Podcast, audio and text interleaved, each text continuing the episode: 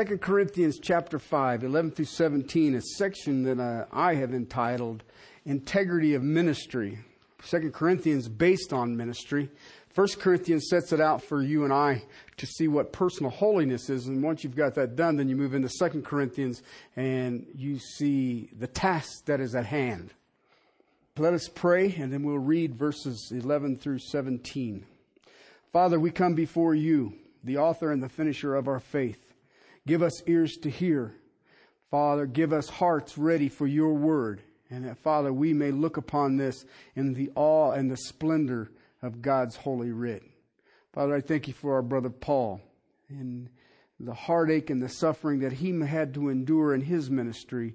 And yet, Father, he blazed a trail, a path for each and every one of us. Father, please lay it upon our heart that it is the eternal things that we must long for. It is the eternal things that have eternal reward. And Father, may our labors be gold and silver and precious stone and not wood, hay, and stubble. Thank you, Lord, for this text. Thank you for your Spirit. Thank you for your precious bride, your church. And Father, thank you for your mercy and grace that is new with every breath you grace us. In Christ's name, amen. Beginning in verse eleven, chapter five of Second Corinthians. Therefore, knowing the fear of the Lord, we persuade men, but we are made manifest to God, and I hope that we are made manifest also to your conscience. We are not again commending ourselves to you, but are giving you an occasion to be proud of us, so that you will have an answer for those who take pride in appearance and not in heart. For if we are beside ourselves, it is for God. If we are of sound mind, it is for you. For the love of Christ controls us, having concluded this, that one died for all, therefore all died. And he died for all, so that they who live might no longer live for themselves, but for him who died and rose again on their behalf. Therefore, from now on, we recognize no one according to the flesh, even though we have known Christ according to the flesh. Yet now we know him in this way no longer. Therefore, if anyone is in Christ, he is a new creature. Old things have passed away, and behold, new things have come. We are looking at uh, a section here that the Apostle Paul is walking a very fine line, and it is dealing with his integrity. One of the things that I have witnessed, and one of the things that I have seen in Paul's life is um, there was always an assault on his integrity. Uh, anytime he planted a church, established a church, and then when he would move on, the false would come in and make accusations. Because one of the key weapons that the enemy will use in spiritual warfare is that if I can get you to question the integrity of the teacher, then I can come in and teach false right behind him. But see, if you trust the teacher, then I can't bring you a lie. So the attack that would always come on the foundation, the, the foundation truth teacher will always be, can you trust him? And, and you've been around long enough, all of you, they can bring accusations. They don't have to have any basis. You've heard the statement, a lie get around the planet before truth gets its shoes on. Okay. And one of the things the Apostle Paul is trying to do here is he understands this awesome battle. Because the church is in, in, in a dire position. If they, the Corinthian church, doubts the integrity of the Apostle Paul, then they are wide open for false teaching. All right? And that's, that's why we are taught in First Timothy, you do not take an accusation against an elder unless there's two or more witnesses. Because if I can get the congregation not to believe in the leadership, I've destroyed the church. Okay? And it's instantaneous, just like that. Because what happens is, as soon as there is a doubt of the integrity of the teacher, spiritual growth stops. And I mean, it is flat out over the handlebar stop. Boom, just like that. And as soon as the spiritual growth of the congregation stops, then any of the church's abilities in the community is stopped. Okay? And you know what happens next? They call it church split. Because you'll have those who are in the congregation, I am of Paul. And those of the critics will go over here. And you have a dysfunctional body of Christ, and it has absolutely no purpose. And it takes usually years to get that to come back together. Um, I have been through it in this church. Uh, when you've, this is the only church that I've ever been in in my life. Um, and I have seen this church go through this so many times that it, I, I can't even begin. I, I, don't, I don't know how to count it. And it always started with the same thing. Let me cause people to doubt the integrity of the teacher. Now, in some cases, the, the teacher's integrity needs to be questioned. Okay. Uh, you've been around long enough to see those scandals. Okay. But what the Apostle Paul is saying is, is that when it comes to the integrity of the minister, now listen, if you're saved, you are a minister. Please understand that. All right. And one of the things that I have watched in the evangelical body is there are people who are not serving the Lord. And the reason is their integrity. I, have you ever seen some of them Christians? You know, why would I listen to you when I see your actions? I remember when I first came to salvation, there was a guy, I, I was in the con- construction business, and there was a guy who was in leadership of the church. And he was, uh, he, he drilled uh, caissons for foundations. And uh, he's the biggest crook I've ever seen in my life. And yet he was in leadership of the church. Why? Well, he was a big giver. And it, this was early Well, mid-eighties, and, you know, he was still making money, but he was a crook. I mean, he was, I don't have any other way to say it. And I kept thinking, how can you be in leadership and you're a crook? I've never seen anything like it. And yet I watched his quote-unquote ministry, and there was nothing there. I mean, he was always busy, but when you really look at fruit, there wasn't there. None of his crews were saved. Why? They worked for a crook. They knew it. Okay, so what do you have that I don't already have? And, and I see a lot of people who are in that mode. But one of the things that I've also watched in the church is if I can come in and j- all it takes is one person to question the integrity of the leadership. And, but what you will always, always see is that they want to get allies. Okay? And they get enough allies out, then they'll start calling out to the congregation to, well, you know, I've seen this and I don't, I'm just not sure about that. I had hung some lights uh, in a liquor store down here in Castle Rock.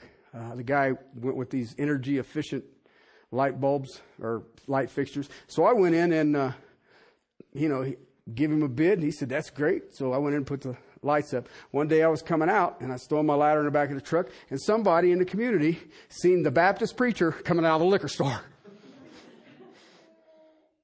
Okay. And immediately I started hearing, what was you doing in the liquor store? Robbing it.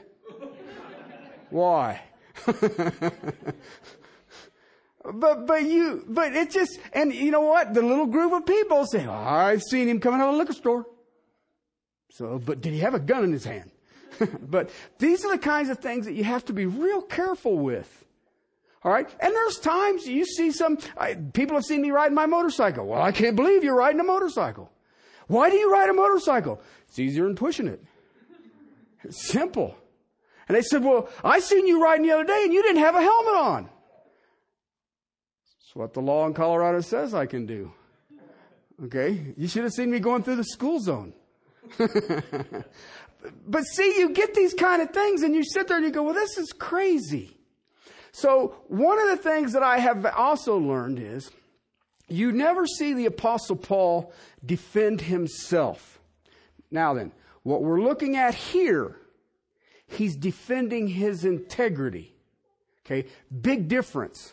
Okay? Because if my integrity becomes under attack, okay, then the ministry stops. Okay? You can't do anything. If the people ain't believing, have you ever run into, are you ready for this? The Christian hypocrite who says one thing and does another. Okay? If you're in leadership and you get caught doing that, you're done.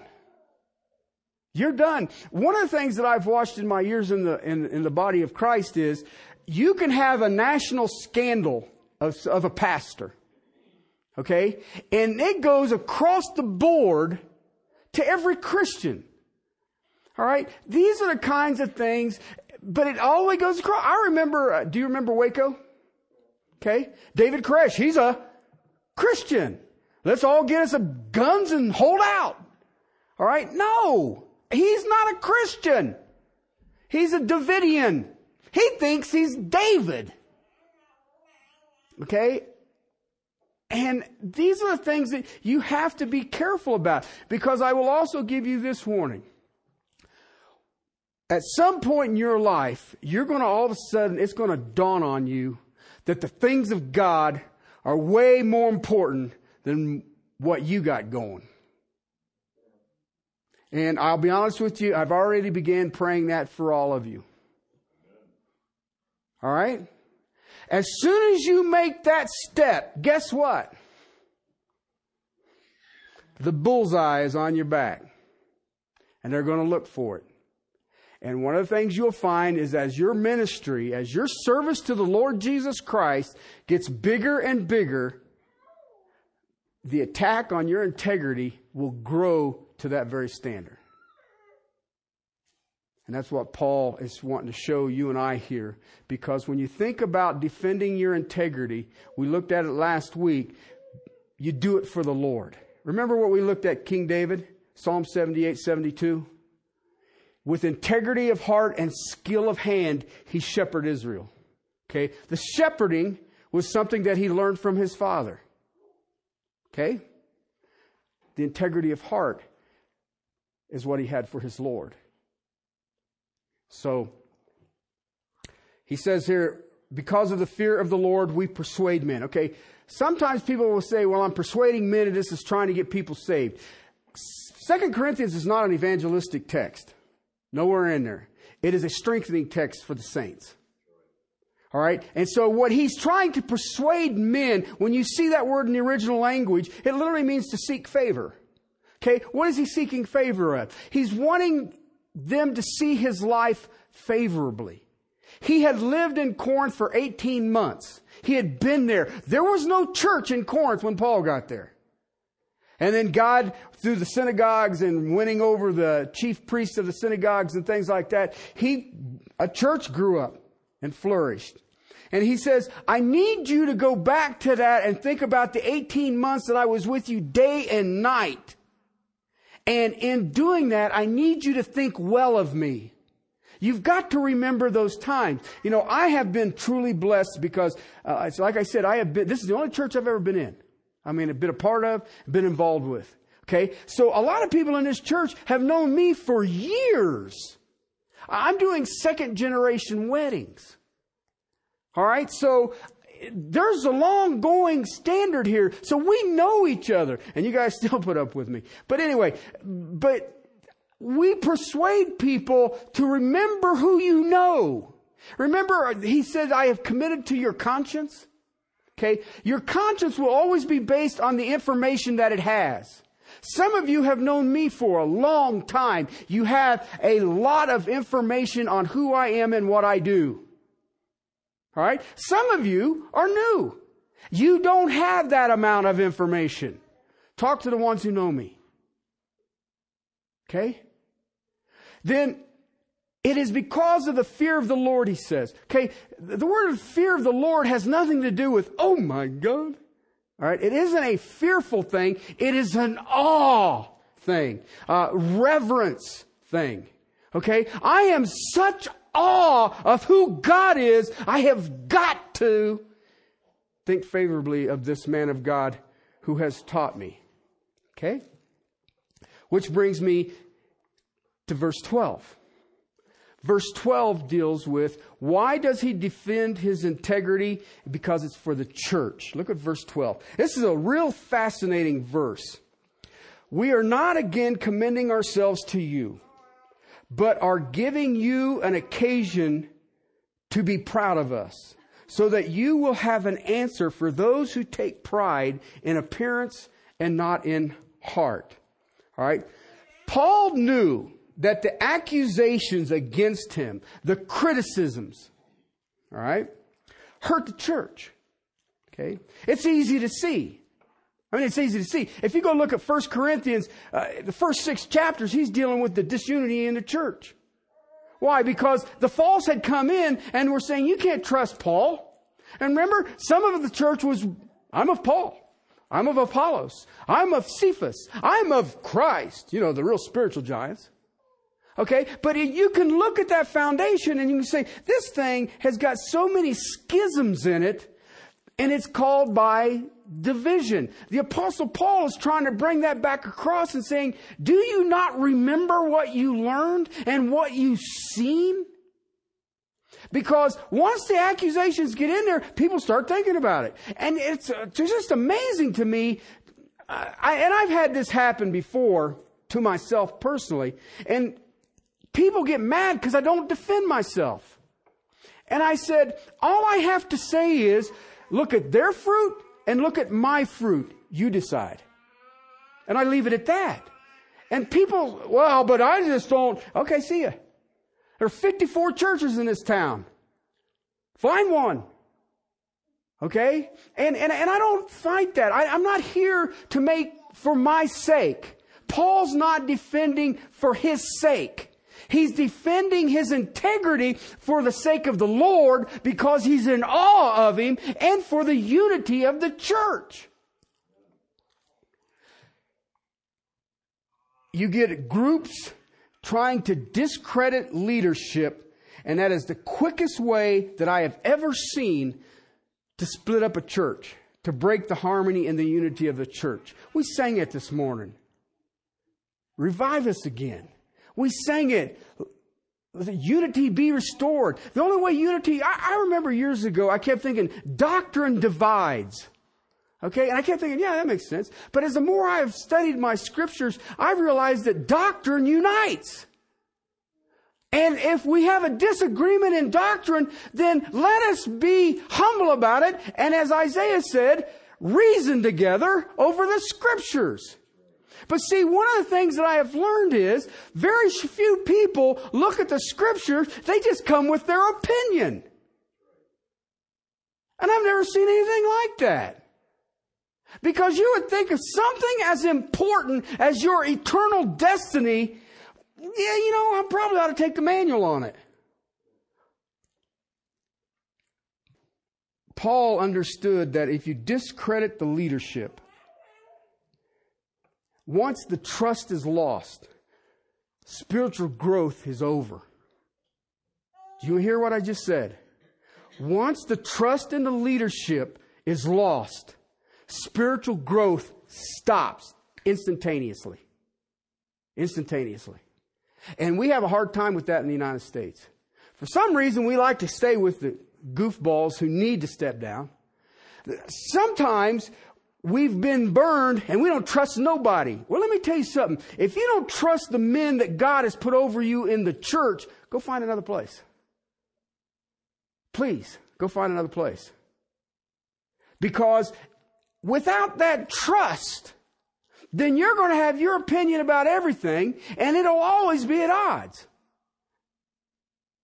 And we submit to the authorities that are over us. Don't we? Well, maybe we don't. Same words that you see here. We're not commending ourselves. The same thing you see over in chapter three, verse one. Are we beginning to commend ourselves again? He's used this before. Um, see, here's what happens. I've seen it in the life of the Apostle Paul. I've experienced it in my own ministry. As soon as you try to defend yourself, the false, the critics, will accuse you of pride. Instantaneous. All right? And let me tell you something. That's a tough place to be. It is a tough place to be. Remember First Corinthians chapter four? He says, my conscience is clear. Not that I'm perfect. Why? Because it is God who judges.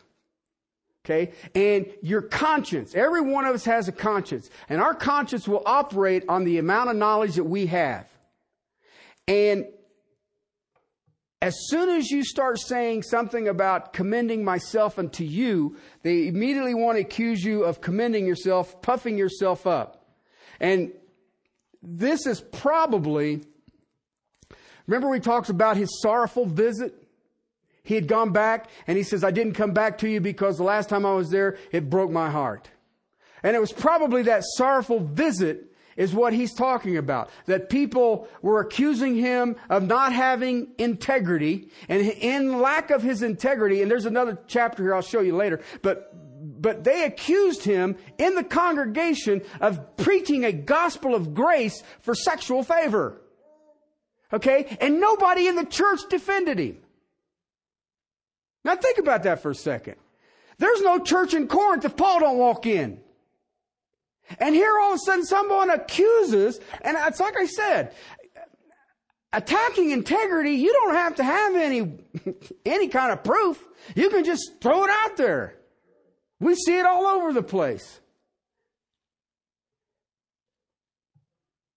Paul wants us to understand that it is not about self. It's not about our sake. Why? It is about the danger of division. And we have to watch that. You know, I, I remember years ago, before I was in leadership in this church, this church would grow numerically one hundred fifty to two hundred, and then it would split. And you'd start back down low again, and it'd grow back up, grow back up, grow up, get back to about one hundred fifty, two hundred, and split.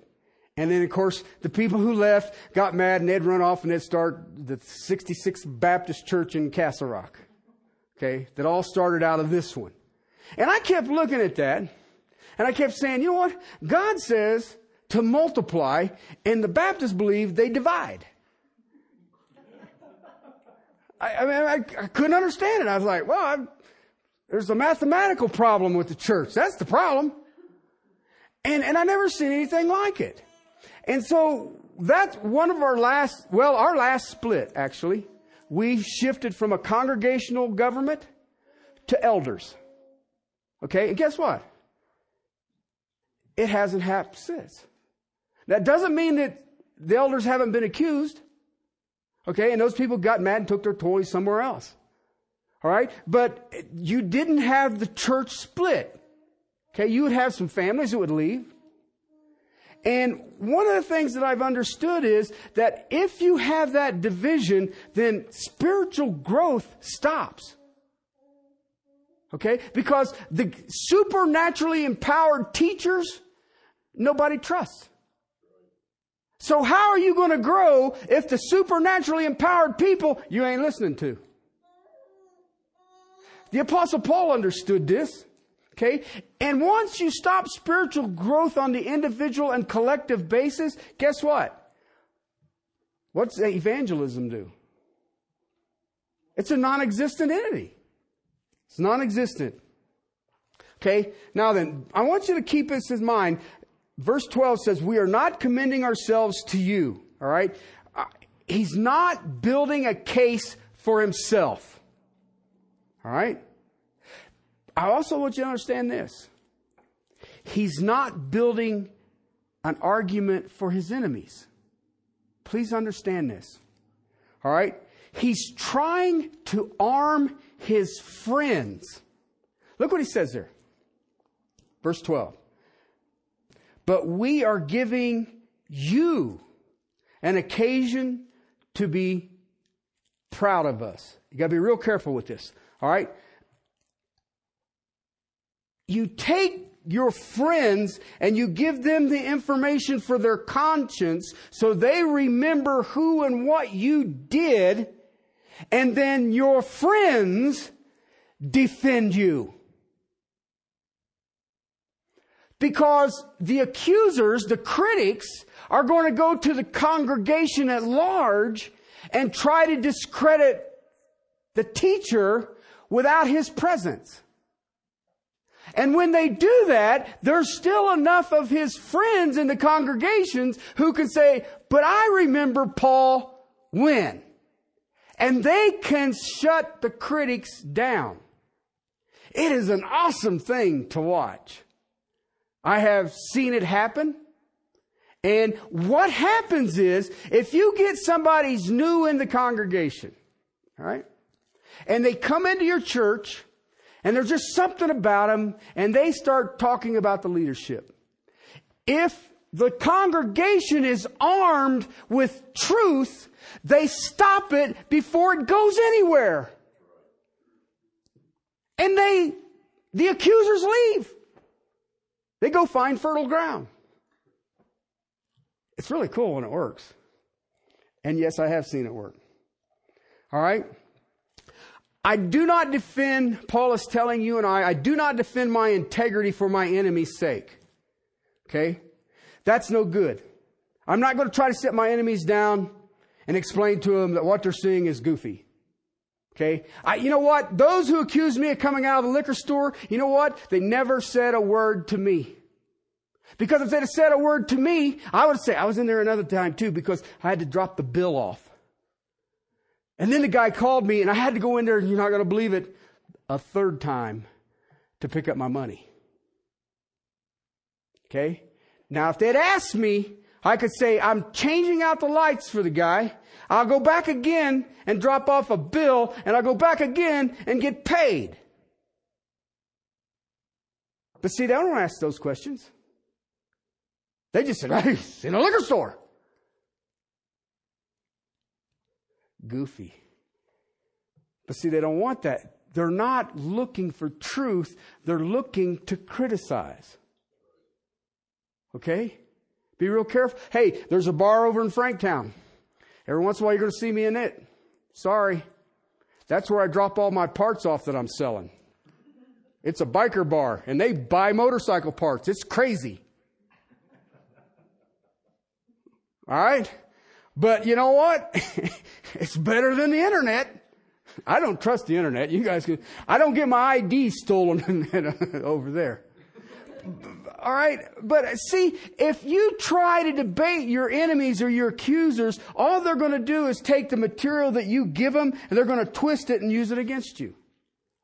Or his pride's in the way, or he wouldn't be defending himself. Why? You've got to watch your integrity. See, listen. The enemies, the accusers, the critics, they have an agenda. They have an agenda.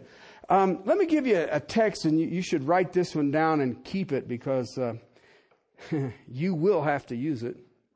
It comes out of Second Timothy chapter two. What the Apostle Paul is telling you, he lived. Okay, chapter two, verse twenty-four and following. He says, the Lord's bondservant must not be quarrelsome, hmm. but be kind to all, able to teach. And then here's the one that they should have left out, patient when wronged, with gentleness, correcting those who are in opposition. Then look at the key to this. If perhaps God may grant them repentance, leading to the knowledge of truth. Guess what? If God doesn't open their eyes, you ain't. That they may come to their senses and escape from the snare of the devil, having been held captive to him to do his will. Now, nobody gets up in the morning and says, today I'm going to go do the devil's will. Well, I hope not, anyway. But there are times when we allow our emotions and our flesh to get us into a place that we think we have an idea of what's going on, and all of a sudden we take off. And the Apostle Paul says, I've been through this, Timothy. I will warn you. Don't quarrel over it. Perhaps God will bring them to repentance. You know, it is tough for a person to come to repentance if they're going to make an accusation of the leadership, but they won't talk to the leadership. Okay, I've already told people, I tell them over and over and over and over again, your opinion is of great value to you.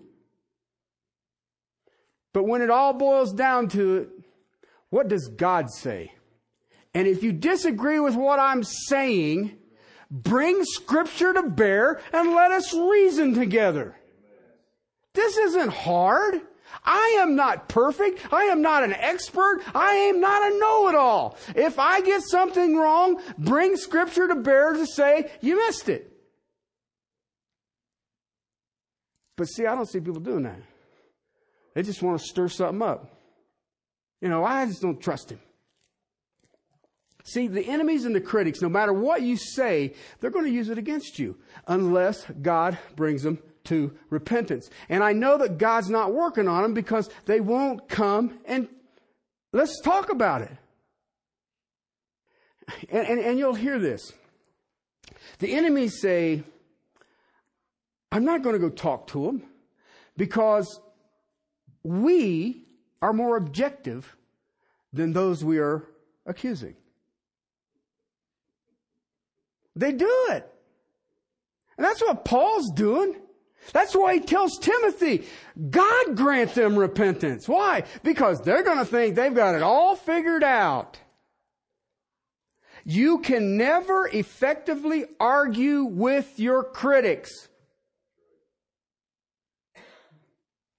Okay, so if I can't get my critics swayed, the wiser move is to arm your friends so that they are more effective to defend you.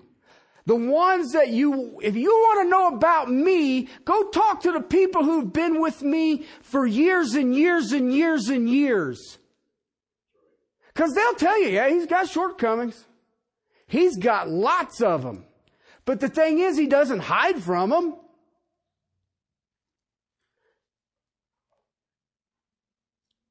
That's why Paul uses that phrase in Second Corinthians five twelve.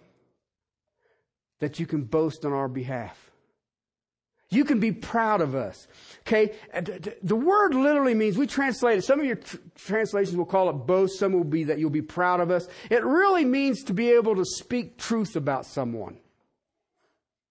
I like that. I like that. Because the Corinthian base foundation knew that Paul was a man of integrity. They knew that Paul was a man of honesty. They had been with him for eighteen months, day and night. They were his co-laborers. And co-laborers give an answer to the accusers. Okay, there are some in the church who attend the church, and that's it.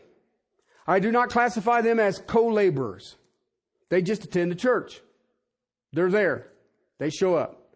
There are some in the church that I classify as co-laborers. Now, you want to know truth about the leadership, you have to talk to them. You don't talk to a church attender. You talk to a church co-laborer. And when they have been exposed to the teachers, the leadership, then they can give the answers. And they don't make them up. Why? No, I have been with them. I have walked with them. I have, you know, hung out with them. I've worked with them. We have labored for the cause of Christ together through stress, through blessing, through tribulation. And I know what he is. That's what he's trying to say. I want you, Corinthians, to be proud of us, to speak truth of us. Listen, most of the Corinthians, many of the Corinthians, knew enough to defend Paul. Okay? There's no reason not to defend Paul um, on his integrity. On his honesty. And yet, I don't know of a greater heartache when friends don't defend. Second Corinthians or Second Timothy chapter four, Paul at his judgment before the Roman council made this statement, "No one stood with me." He had no defenders. And it's the last letter the Apostle Paul wrote, Second Timothy. And he said, and there was nobody there stood with me to give evidence of my integrity, my honesty, and who I am. But he does make this statement, the Lord was there. Paul to the Corinthians is saying, you are my friends. You know my life. The knowledge is in your conscience. How can you question the integrity? Why do you listen to the critics of my integrity? He does, you know what? They said he's not much to look at. I guarantee you he wasn't. He'd already been stoned. Dude, they didn't have plastic surgery there. That was one hard to look at dude. Okay? He didn't dress eloquent. Okay? They said he couldn't really turn a phrase. He wasn't a great orator. He wrote weighty letters. And yet, why would you listen to critics who said that? I know some great speakers. I wouldn't want to follow them through the pearly gates because they're going through the wrong door. This letter, Paul, now you know what's cool about this? I was thinking about this. This letter arms the Corinthians so you can come to his defense. You know what's cool about this letter? The Corinthians would have come together for one Sunday.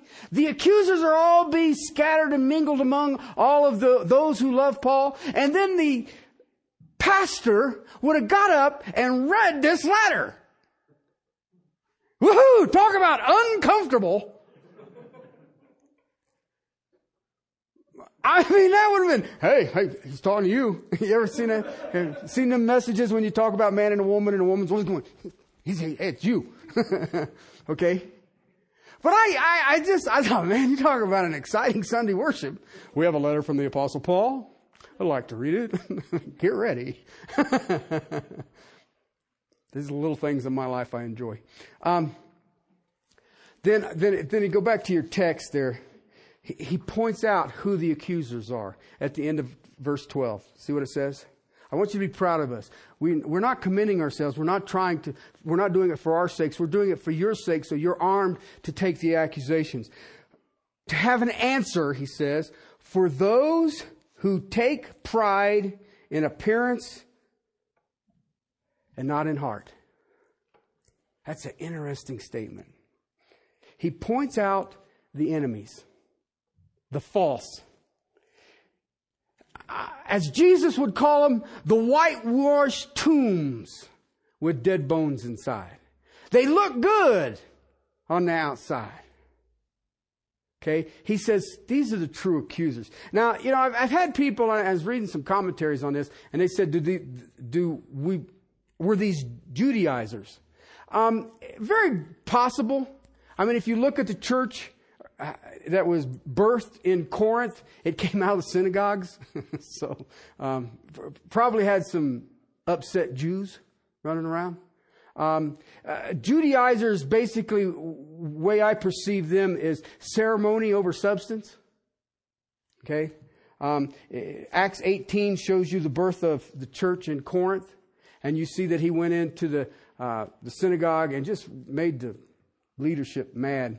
But the truth of the matter is, the issue isn't whether these are Judaizers. It's any form of false. Okay? I don't know. He doesn't give me the group here. But this is the way the false work. Why? I got to make you distrust the shepherd, and therefore I can scatter the flock. And they do it with great frequency. That is the foundation of their deception. Um, it says, those who take pride in appearance. And it, it literally has to do with parading.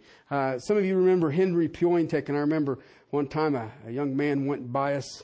And uh, if you all remember Henry, he was all bent over like this. He looked up like that and put his head back down and says, what a peacock. And I was like, I, I don't think he was commending him. But I, I have had to deal with spiritual peacocks. Um, they, they want to parade their holiness. They, they want to show off their spirituality. They want to show you godliness. And, and they do it in all kinds of strange ways. Um, and, and I don't really want to get into all of the ways. They are the ones who claim to have real truth. Um, you'll hear them say, well, that wasn't a bad message, but he should have gone deeper. Or okay. Sounds right to me. That's what I was always thinking. But every time I go deeper, I have to hold my breath and I get just about drowned. But their hearts betray them because they're parading it.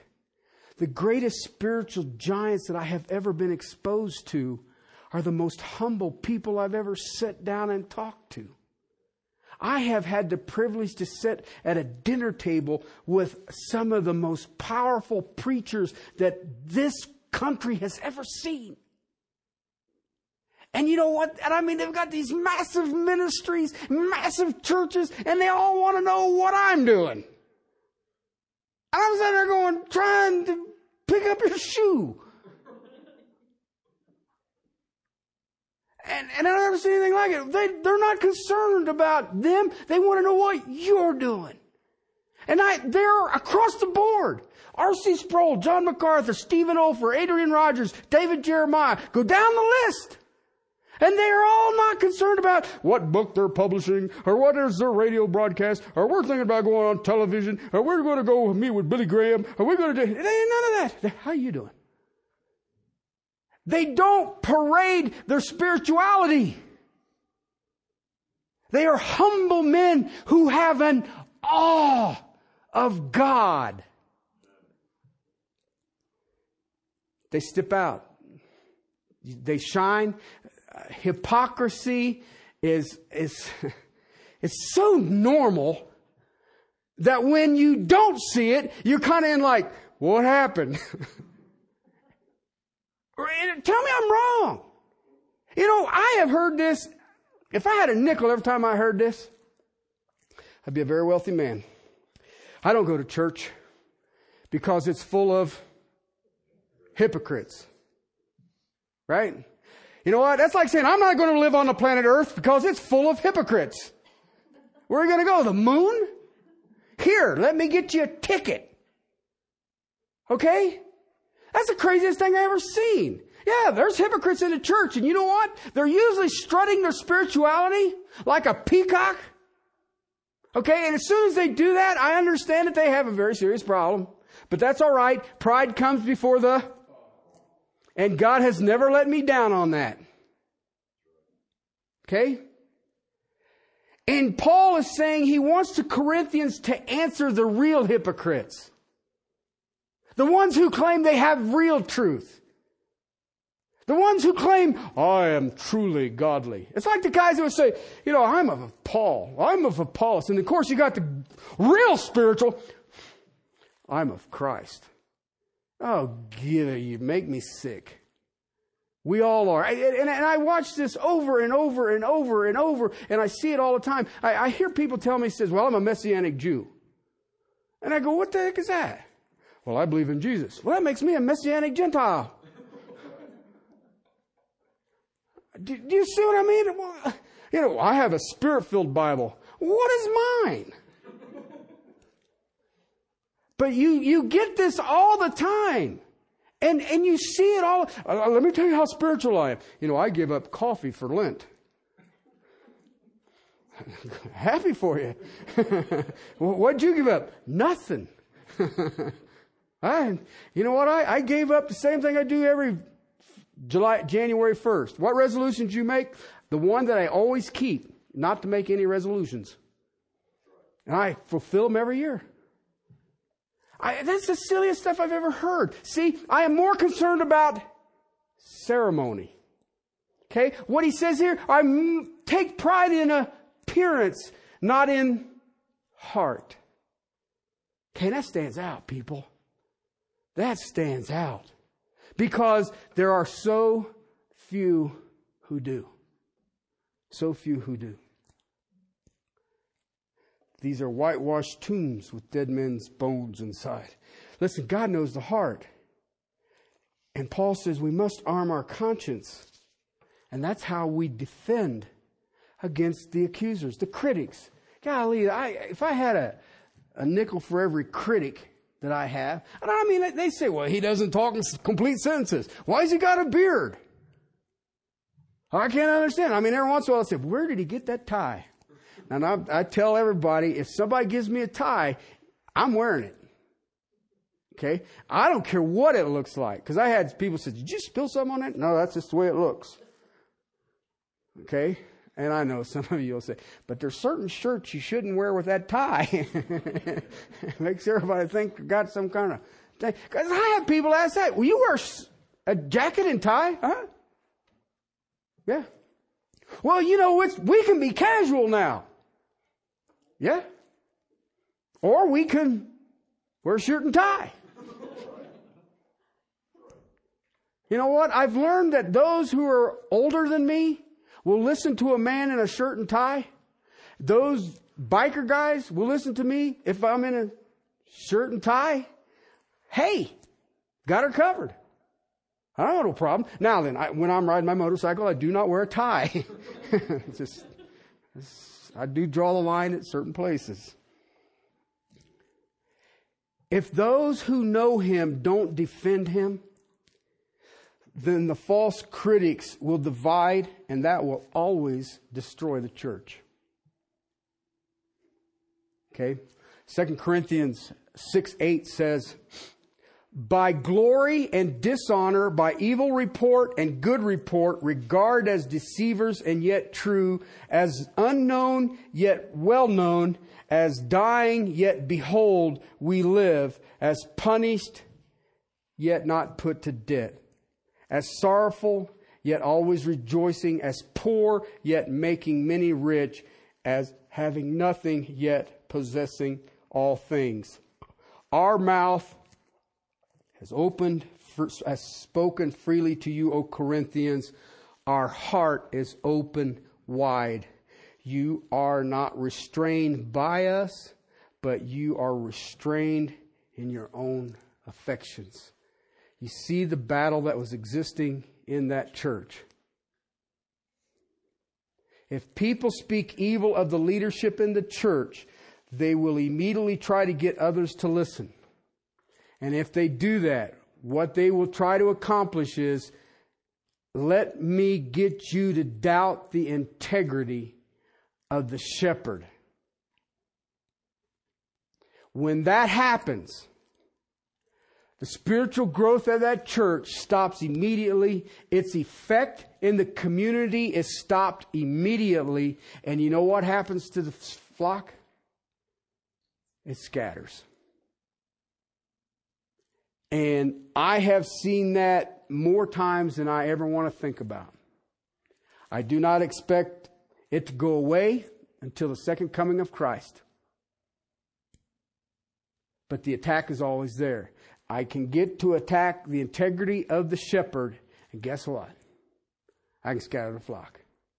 And one of the tragedies I think that exists in the body of Christ is, is, is, is the, the short of ministry that too many in leadership have, and the congregation doesn't know the shepherd. So when the accusation comes, when the critics come, and if the man stands on truth, they're coming.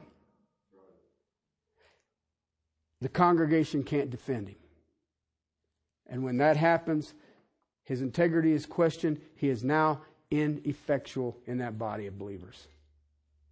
Okay? Now, a little footnote, there are some whose integrity needs to be in question. Okay, I, I agree. Okay, um, but in most cases that I have seen uh, where good men of God, strong men of God have stood on truth, they weren't in the fellowship long enough that when the critics showed up, they couldn't do anything for him. They wouldn't defend him. And I see it with the Apostle Paul. At his last hearing on this planet, who was there to defend him? Nobody.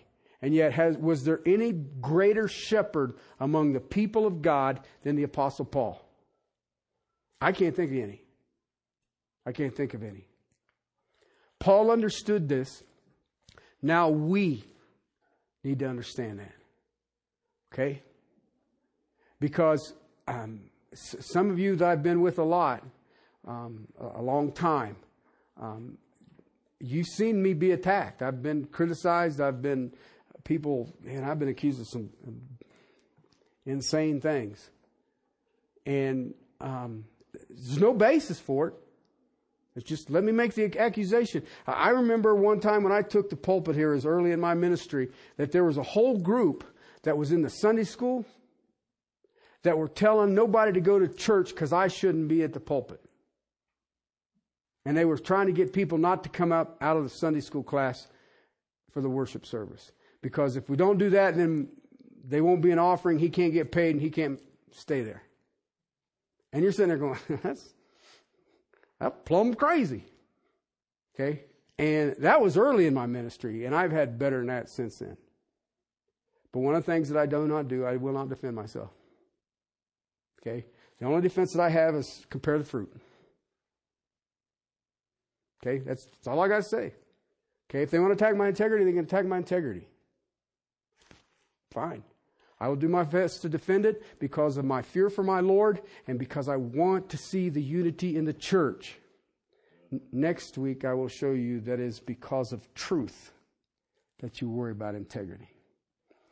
Paul understood that. I understand that. I pray that each and every one of you understand it. Let's pray. Father, to your glory and praise, thank you. Father, ministry is a task not for the weak-hearted. And Lord, I pray that you do not let us become faint. And Father, that we run and that we strive for the task that is at hand.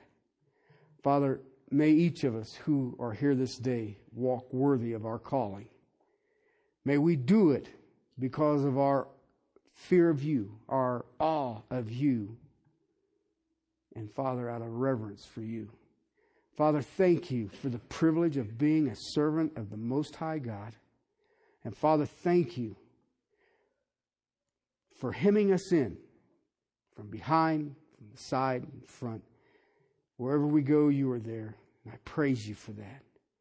Father, may each of us be men and women of integrity. And Father, with humble hearts before a holy God, use us up, pour us out as drink offerings to the glory of the King of Kings and the Lord of Lords. In Christ's name, amen.